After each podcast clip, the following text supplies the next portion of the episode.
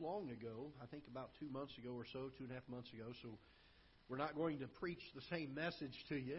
And uh, then uh, about a, about 12 months ago or so, uh, we had a survey on the Book of Psalms, and just kind of gave a high level overview. But um, Psalm one is um, it's known as well. Psalms itself as a book is known as the Psalm of Psalms. Uh, it's one of the poetic books of the Old Testament, and you need to keep in mind that uh, they are written as as things that were to be sung. They were written as songs. Um, and with that in mind, there are oftentimes that the languages that are used, the, the expressions that are used, uh, are used sometimes metaphorically or symbolically, and they're they're made to be sung in a song to bring greater light or meaning to some things. We we believe in a literal interpretation of the Bible, provided that it is uh, within its context to be uh, translated or interpreted literally. Uh, but there are some times where God uses um, some symbolism, some some very colorful speech to bring about um, a, a, particular point. And sometimes in the Psalms that happens. We'll try to be careful to point those out to you as often as we can. But um, I, I was doing a lot of study on this, getting notes prepared a, a few months ago, and getting some things ready to do a study. And uh, one of the great sources that I enjoyed uh, very much in studying the Psalms and getting some notes ready uh, is the Treasury of David. It's written by Charles Spurgeon, uh, or, or there are things that are given by Charles Spurgeon.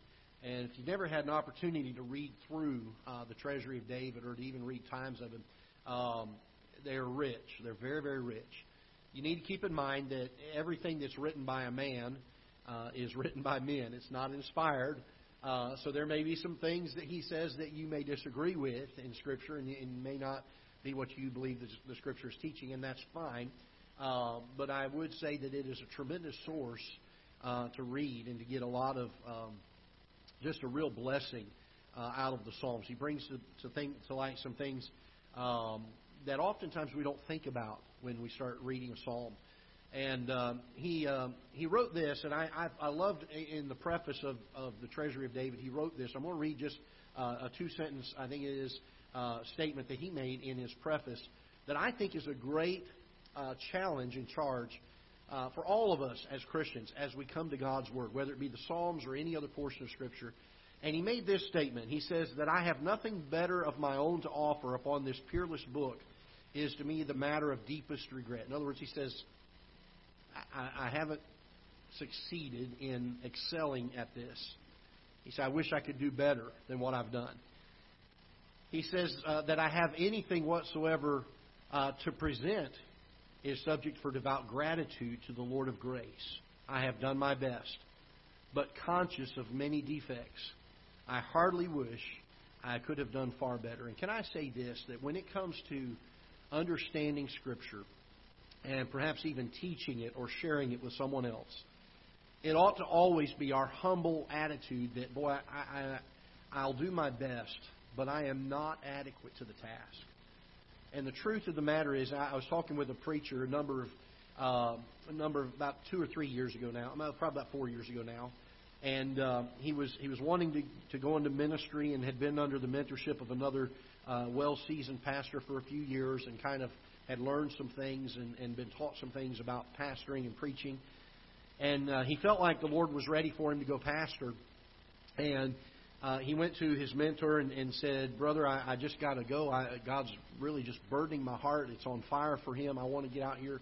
And I just really feel like it's time for me to go pastor. And the, the older fellow taught him, told him, said, Brother, you're not ready yet.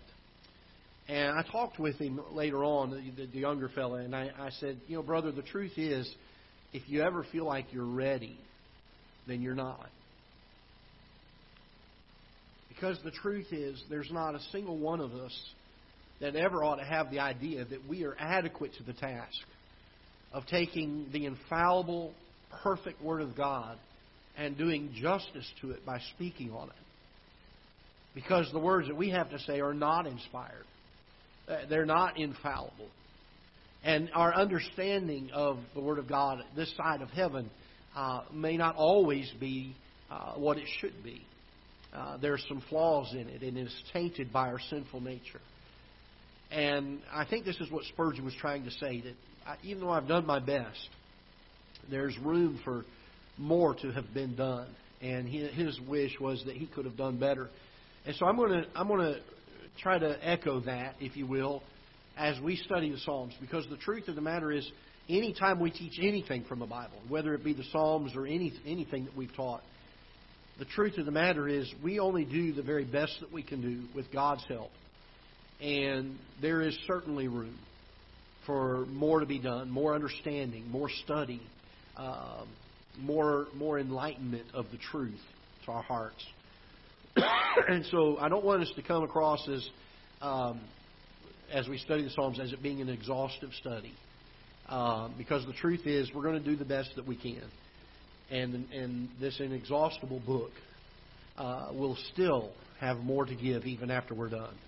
And so I want to encourage you don't don't just take a study uh, that we do in Sunday school and say, boy, we we've gotten all we could out of that chapter or out of that that uh, passage, because there's always something more to do. The Psalms has been called uh, the Christian's Guide. It's been called the Psalm of Psalms. And uh, John Trapp, who was a, a minister in 1660, said this. He said, The psalmist saith more to the point about true happiness in this short psalm, speaking of Psalm 1, than of any other philosopher. All of them put together did not speak of this. They did but beat the bush. God hath here put uh, the bird into our hand. And the idea of the, the, the joy that the psalmist, uh, under the inspiration of the Holy Spirit of God, pens about the blessed man, the godly man. So uh, we're going to look at this Psalm 1. Let's read together, all six verses, and uh, we'll read down through it.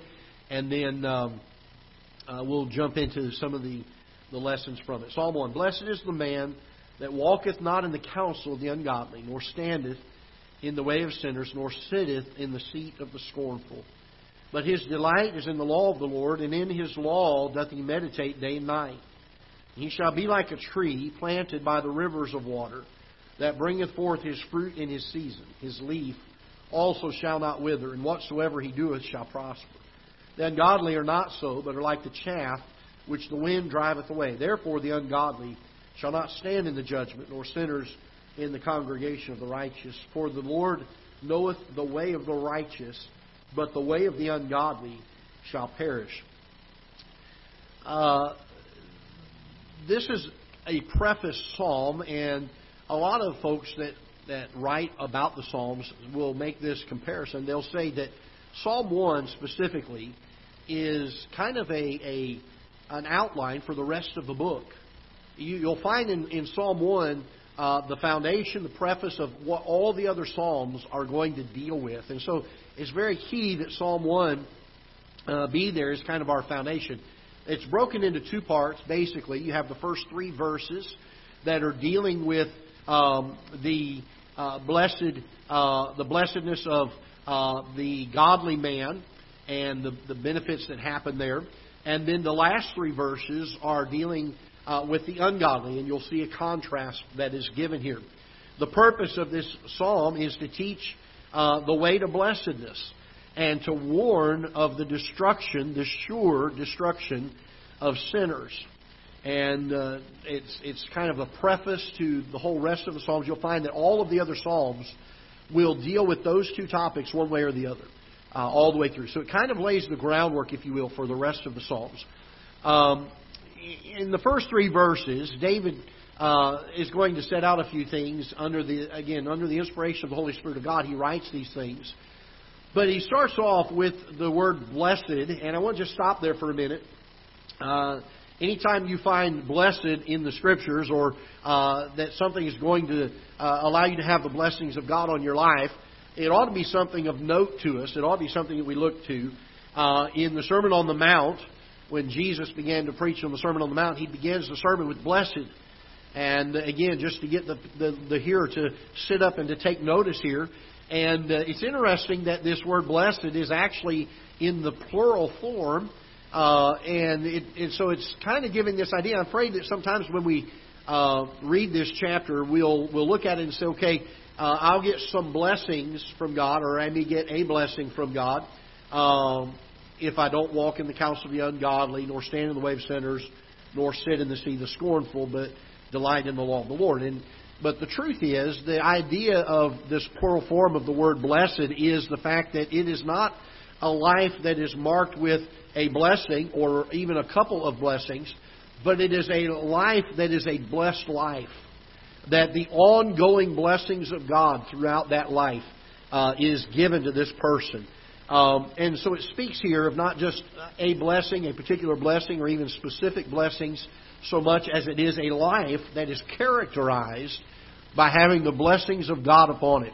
And uh, so there's three things that uh, are told in the negative about this blessed man. And this blessed man is going to also be referred to, or is going to be compared to, uh, or contrasted to, excuse me, the ungodly. So we could say easily that the blessed man um, is a godly man because the alternative of it is to be ungodly and to not be blessed. So he starts off this. He says, Blessed is the man that walketh not in the counsel of the ungodly, nor standeth in the way of sinners, nor sitteth in the seat of the scornful. So he begins with what the blessed man is not. And oftentimes we focus on this part of it. And this is kind of our, our key. Um, we, we think, boy, if I'm going to be a blessed man, I, I've got to stay away from these things. And we do. There's no doubt about it. The psalmist speaks of this. And I've taught very many times in, in our church on the digression that is shown here uh, walking, standing, and sitting. Uh, how that uh, you start off kind of as a, um, a novice, kind of dabbling in sin. If you continue in that, sooner or later you're going to become active and start doing the sin. And uh, if you continue in that, eventually you will be without conscience and you'll be a leader in sin. You'll be one that uh, is the instigator and the one that leads the crowd uh, in sinful things, and you don't have a conscience about it. And I think that that's clearly seen here in Psalm 1 and the steps of uh, standing, uh, uh, walking, standing, and sitting, and the idea of the sinner, the ungodly. I'm sorry, the ungodly, the sinner, and the scornful. And if we're not careful, uh, we will focus primarily on that. That in order for us to be blessed, we have to avoid these things. And we do. But then we, we often don't put enough emphasis, not that we don't put any, but we don't put enough emphasis on the other part of this blessed man, which we find in verse number 2. The Bible says this, but his delight, his delight is in the law of the Lord and in this law doth he meditate day and night. Um, this is an interesting thought. Uh, this idea of delighting. Uh, somebody said it this way. Thomas Watson said it this way. He says, For as a man thinketh in his heart, so is he. Proverbs chapter 23, verse 7. And so he made this statement. He says, As the meditation is, such is the man. This idea of, of meditating in the law of the Lord day and night, this delight that we have for the Lord. That it is something that during the day is seen outwardly, that men may see our good works and glorify our, God, our Father which is in heaven. But it is also something that we don't just do so men can see us, but we do it also in the evening when people don't see us. And that we meditate and we take joy and delight in it, even, even in the nighttime. excuse me even in the nighttime hours. Um, Charles Spurgeon said this. He said, The law of the Lord is the daily bread of the true believer. It is, he says, is your delight in the law of the Lord? Do you study God's Word? Do you make it, notice this statement, the man of your right hand, your best companion, your hourly guide? If not, this blessing belongeth not to you. He's, he's asking if, if this book, the law of the Lord, if it is the, the right hand of your, uh, of your friend, this man of your right hand, meaning the, the idea of a best friend, uh, the thing that you love the most, the thing that you delight in the most. What is our view of the Bible? Can I tell you this? Uh, the one that meditates uh, in it day and night is one that loves it. He doesn't just meditate where men can see him. He meditates in it even in the nighttime hours. Why? Because he loves it so much. And as the meditation is, Thomas Watson said, such is the man. as the meditation is, such is the man. Look with me in, uh, in uh, Matthew chapter 15. The Bible says in verse 3 of Psalm 1 that he shall be like a tree planted by the rivers of water that bringeth forth his fruit in his season. In Matthew chapter number 15, Matthew chapter 15, excuse me, and let's look in verse number 13. Matthew chapter 15 and verse number 13. Matthew pins these words speaking of a quote that, that the Lord Jesus said. But he answered and said, Every plant which my heavenly Father hath not planted shall be what? Rooted up. So this blessed man is one that has trusted Christ as a Savior, is planted by the God the Father Himself. He's held in the hand of the Holy, uh, of the God the Son. He's held also in the hand of God the Father. And the Bible says, "No man can pluck them out of my hand." And so we find in Psalm uh, 1, verse number 3, that he shall be like a tree. And notice it says this planted. It's not just a wild tree, it's not something that's out here that just happened. There is a purpose and a plan for it. Um, one of the fellows made this statement. Uh, he said, eh, no, well, no, let's read down the rest of the verse here. And he shall be like a tree planted by the rivers of water that bringeth forth his fruit in his season. His leaf also shall not wither, and whatsoever he doeth shall prosper. I've read this verse many times before, and I've had people quote this to me before. And say, well, if I delight myself in the Lord, then everything I do in life is going to prosper. And, and somebody said it this way. He said, uh, this idea of whatsoever he doeth shall prosper, speaking of this, this tree that's planted by the rivers of water that's bringing forth his fruit. He says, whatsoever uh, he doeth shall prosper is to be carefully understood. We're to take care not to judge prosperity by the standard of men, but rather by the standard of God. There's an awful lot that we consider to be prosperous and an awful lot that we consider not to be prosperous. And yet, the truth of the matter is, our prosperity and, and understanding of it is not always what God's understanding of prosperity is. And by the way, even though it may seem like God is not prospering us, we need to give thanks for it because oftentimes it is God's hand prospering us. There's an illustration of this in Scripture. In fact, there's numbers of illustrations. We're going to look at one of them this morning. If you will, turn with me to Genesis chapter 42. Genesis chapter number 42. Speaking of this, this blessed man, this man who not only abstains from the ungodly, the sinners, and the scornful, but his delight, focusing in on this idea, his delight is in the law of the Lord. In this law that he meditate day and night. Uh, the idea of loving this, that, that this book is the, the man of our right hand. It's the blessedness of our day. It's what we look forward to. Uh, look with me in Genesis chapter number 42. A very familiar story that takes place here. This is the story of um, Joseph in Egypt uh, after his brothers had sold him into slavery. He had already risen to a point of authority in Egypt, second only to Pharaoh, and had done this because of God's hand upon him. Jacob, however, uh, if you'll remember, was forlorn. He thought Joseph was dead. His brothers had uh, lied about it. They took his cloak of many colors and they had uh, torn it and put blood upon it and told uh, Jacob that a wild beast had gotten Joseph and Jacob sorrowed over that for many, many years. But in Psalm, or, I'm sorry, Genesis chapter 42, and uh, if you will, look with me in verse number 36. There was a famine in the land, and Joseph had sent the other brothers to go and to get uh, some grain from Egypt, not realizing that it was Joseph that they were dealing with. In uh, verse number 36, the Bible says, And bring your youngest brother unto me, then shall I know that ye are no spies, for that ye are true men. So will I deliver you, your brother, and ye shall uh, traffic in the land. And so Joseph, if you'll remember the story, uh, was keeping uh, the young brother and uh, in captivity, wanted him to be brought to him uh, to show and to prove uh, that they were not spies. And so they were to go back to Jacob and bring the youngest brother with them. And verse number 35, And it came to pass, as they emptied their sacks, that behold, every man's bundle of money was in his sack. And when both they and their father saw the bundles of money, they were afraid. And Jacob their father said unto them, Me have ye bereaved of my children. Joseph is not, and Simeon is not, and ye will take Benjamin away? Notice this phrase. All these things are what? Against me. Now let me ask you a question.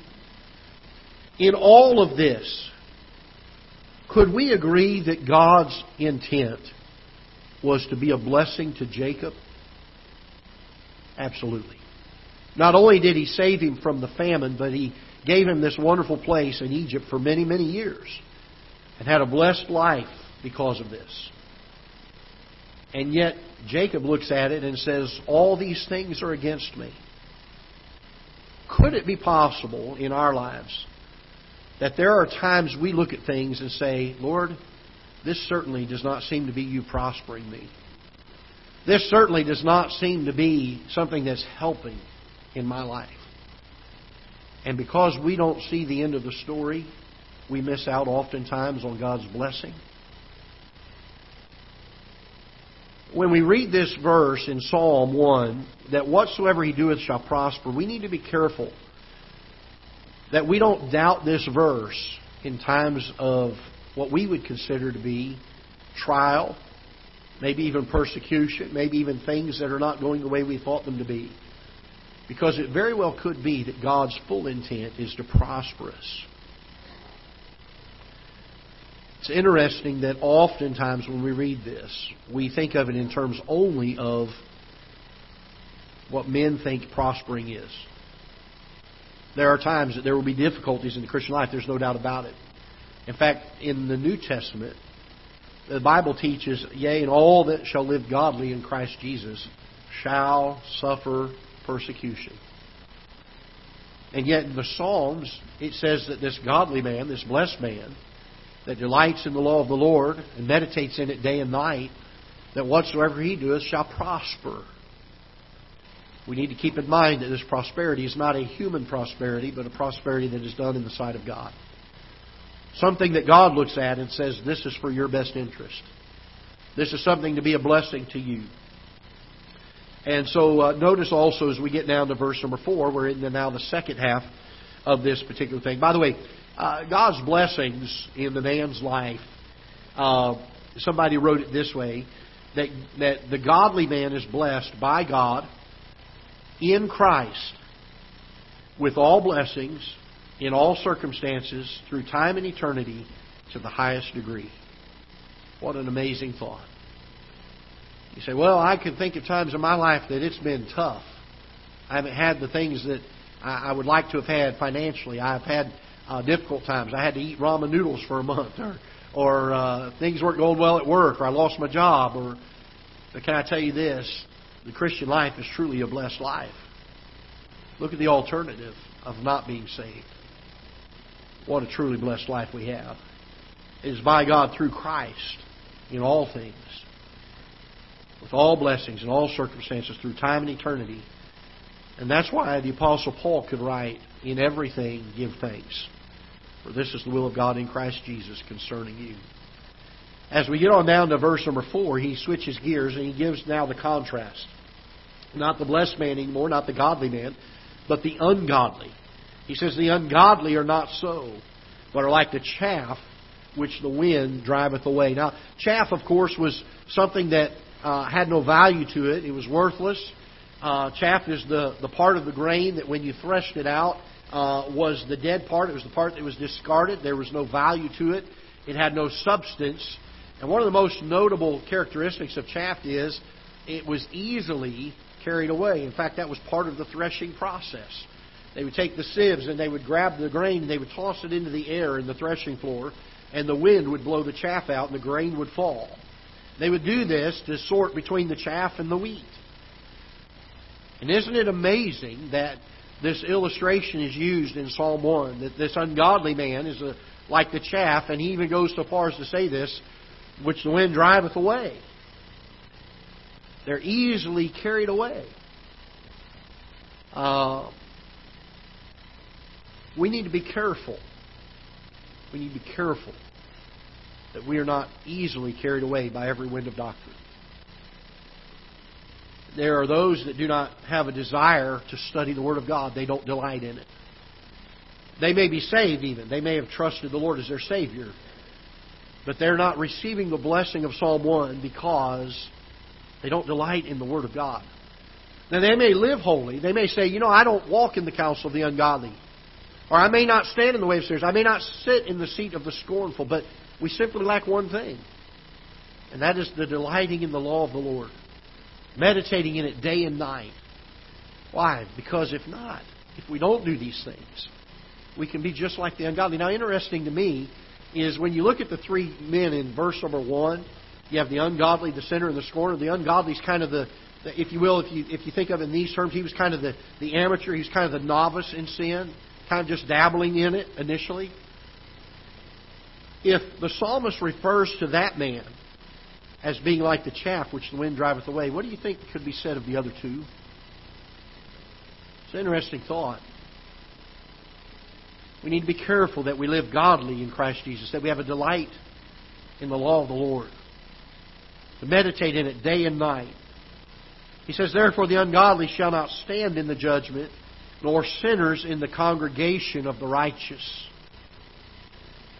For the Lord knoweth the way of the righteous, but the way of the ungodly shall perish. I want to make a couple of statements here very quickly on Psalm 1, and then we'll be done. First of all, when when the time comes for God to judge, uh, the ungodly will be standing for judgment, not for acquittal.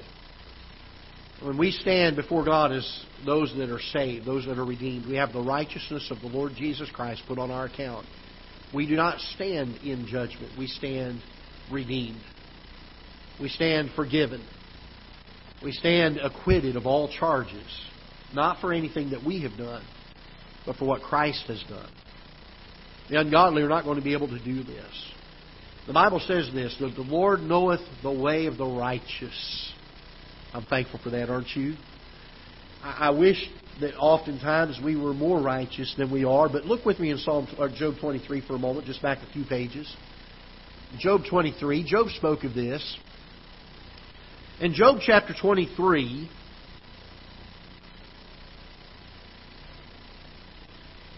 The Bible says in verse number uh, 8 Behold, I go forward, but he is not there.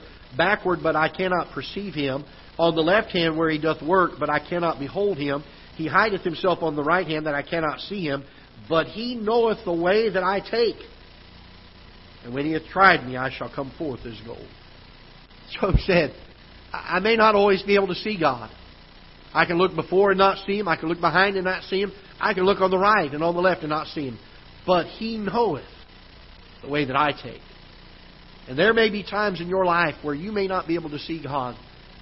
But if you're a righteous man, if you're a godly man, if you're a blessed man, He sees you. And He knows the way that you take. And Job said it this way When I am tried, I shall come forth as gold. It's interesting in verse 6 of Psalm 1 that the wording is used in such a way that the Bible says, the Lord knoweth the way of the righteous. And then he makes an interesting statement about the ungodly.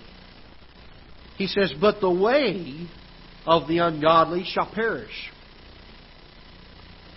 Can I tell you that there's an implication in verse number 6 that is there, and that's this that God also knoweth the way of the ungodly. Lest somebody read this verse and think, well, I can sin and get by with it. You know, one of the greatest sins of Christians are sins of the mind. And the reason for that is we don't think God sees it. We don't think anybody sees it. In fact, most of the sin that we commit willingly, in, which is every sin that we do, is done in such a way that we hope nobody sees it, and we give little thought to the fact that God sees all of it.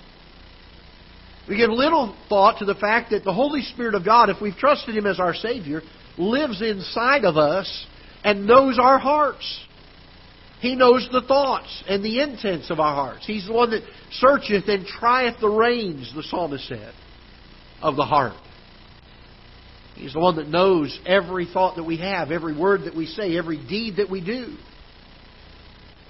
Unless we get the idea from verse number 6 that He only knoweth the way of the righteous, the truth is He also knows the way of the ungodly. And what He says of this is that the way of the ungodly shall what? Shall perish. Shall perish. The fruit of this lifestyle, the fruit of living ungodly, is a way that may seem right unto a man, but the end thereof are the ways of death. There's a perishing of this way. The psalmist speaks very clearly here of two distinct lives. He speaks of the blessed man, which is contrasted with the ungodly. And the blessed man is one that not only keeps himself from sin, but also delights in the law of the Lord. And I'm going to make this last statement, and this is one that I think we can uh, end with for, for Psalm 1, and that is this. When you look at the blessed man, it speaks of two things abstaining from sin and sinful people, and delighting in the law of the Lord. And I will say that the one affects the other. Both directions, whichever way you look at it. If we begin to have acquaintances with the ungodly, stand in their counsel, walk, uh, stand in the way of sinners, sit in the seat of the scornful, it will keep us from delighting in God's Word. On the other hand, if we learn to delight in God's Word, it will keep us from uh, walking in the way of uh, the ungodly, standing in the way of sinners, or sitting in the seat of the scornful. It's interesting that he uses these two contrasts of things not to do and things to do as something that cannot be divorced one from the other. They both must happen. You can't do one without doing the other. And it is very important that we learn to delight in the law of the Lord. And in this law, we need to learn to meditate in it day and night. There's an awful lot that Psalm 1 has to say. We've preached on this a lot, and the lesson today has been a different direction than I've ever preached on it before to try to teach some things. But it is, it is the foundation this stark contrast between the ungodly and the godly, the ungodly and the blessed man, those that reject the Word of God and those that love and delight in the Word of God. The blessedness that comes from delighting in the Word of God and the absolute and the sure judgment of God on those that do not. Those that would live ungodly. Those that would live as sinners or scorners. And you'll find as we go through the Psalms throughout these next several weeks, however long it's going to be for us to get through it, that you'll find that, that theme repeated over and over and over again in each of these Psalms. Uh, so I want to encourage you uh, read a Psalm a day if it's something that you can find time to do, and uh, it'll change your life. I had a professor in college tell me that one time, and I love the Psalms. I love the Psalms. There are sometimes you read them, and it's talking about the psalmist calling down God's judgment on his enemies. Other times you read them, and it's talking about his undone condition and how he needs God to cleanse him. Other times it speaks of his love for the Scriptures, for God's precepts, for God's judgments, for God's way, for God's Word. And it will, it will encourage you in the Christian life. It is the Christian's handbook, and will certainly be something that will delight your way each and every day.